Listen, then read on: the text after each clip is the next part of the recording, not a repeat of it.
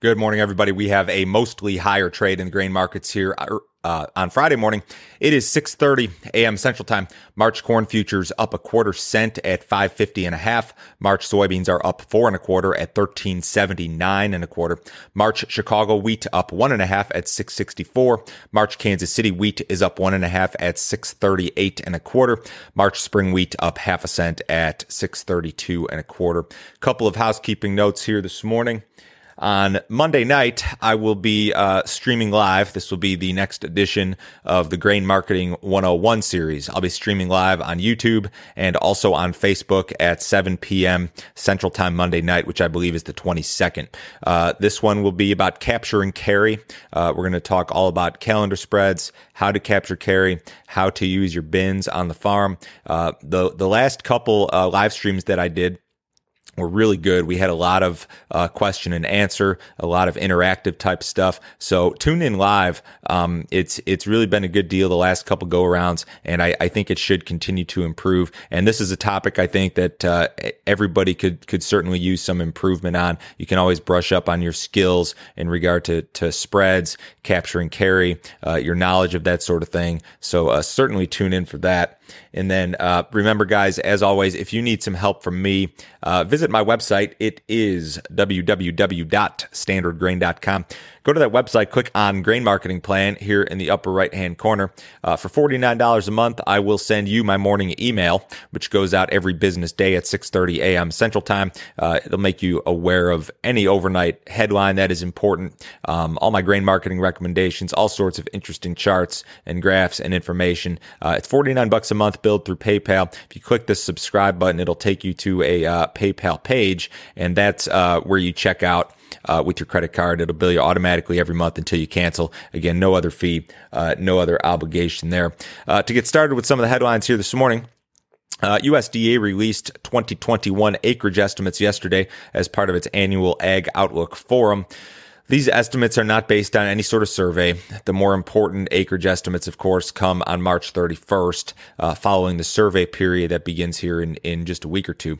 USDA estimated 2021 U.S. corn acreage at 92 million versus 90.8 last year. U.S. soybean acreage estimated at 90 million, up sharply from 82.3 last year.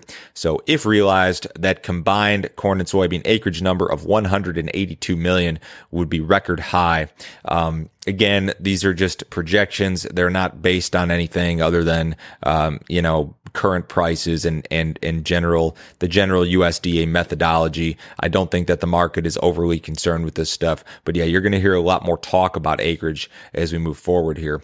Crop prospects in Argentina have improved due to recent rains. The grain exchange there said in its weekly report, mild climate conditions along with rainfall accumulated during the beginning of this month have improved the outlook for central parts of the agricultural area.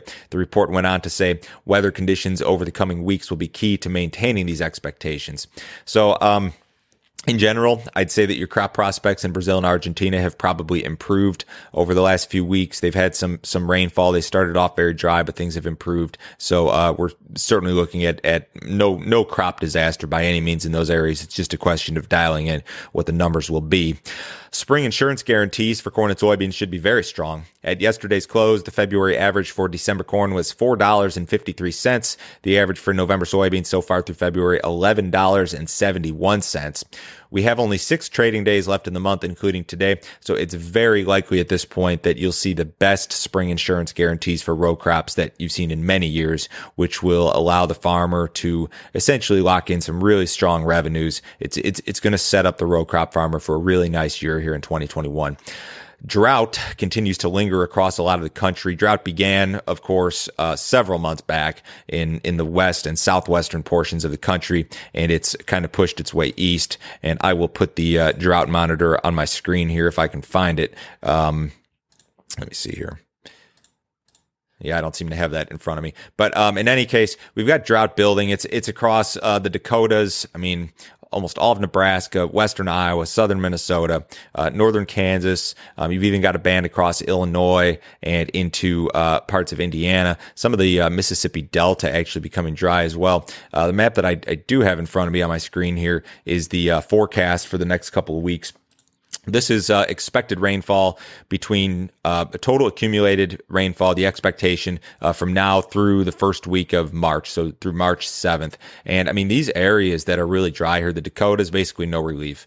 Nebraska, maybe just a little bit here in this uh, uh, west central portion, but really not much. Western Iowa, really not much relief. Um, you will see relief in that band from Illinois in, into Indiana that I discussed, and in the Delta as well. But uh, these areas of of the northern plains and western Corn Belt in particular, I think may continue to be a problem uh, as we move forward.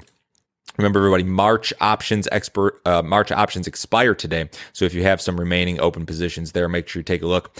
U.S. ethanol production remains sluggish. Weekly output 911,000 barrels per day uh, was reported yesterday. That was down 2.8% on the week and down 12.5% versus the same week last year. Gasoline demand improved. It was up 7% on the week and down only 5.8% versus the same week last year. So uh, maybe some uh, uh, signs of a uh, light at the end of the tunnel here in regard to gasoline demand. Um, but uh, we're going on almost a full year of COVID and its impact on the uh, the ethanol situation, the gasoline situation, and uh, we obviously hope that we can get back to normal sooner, sooner rather than later. But I, I, would argue that we're we're not quite there yet.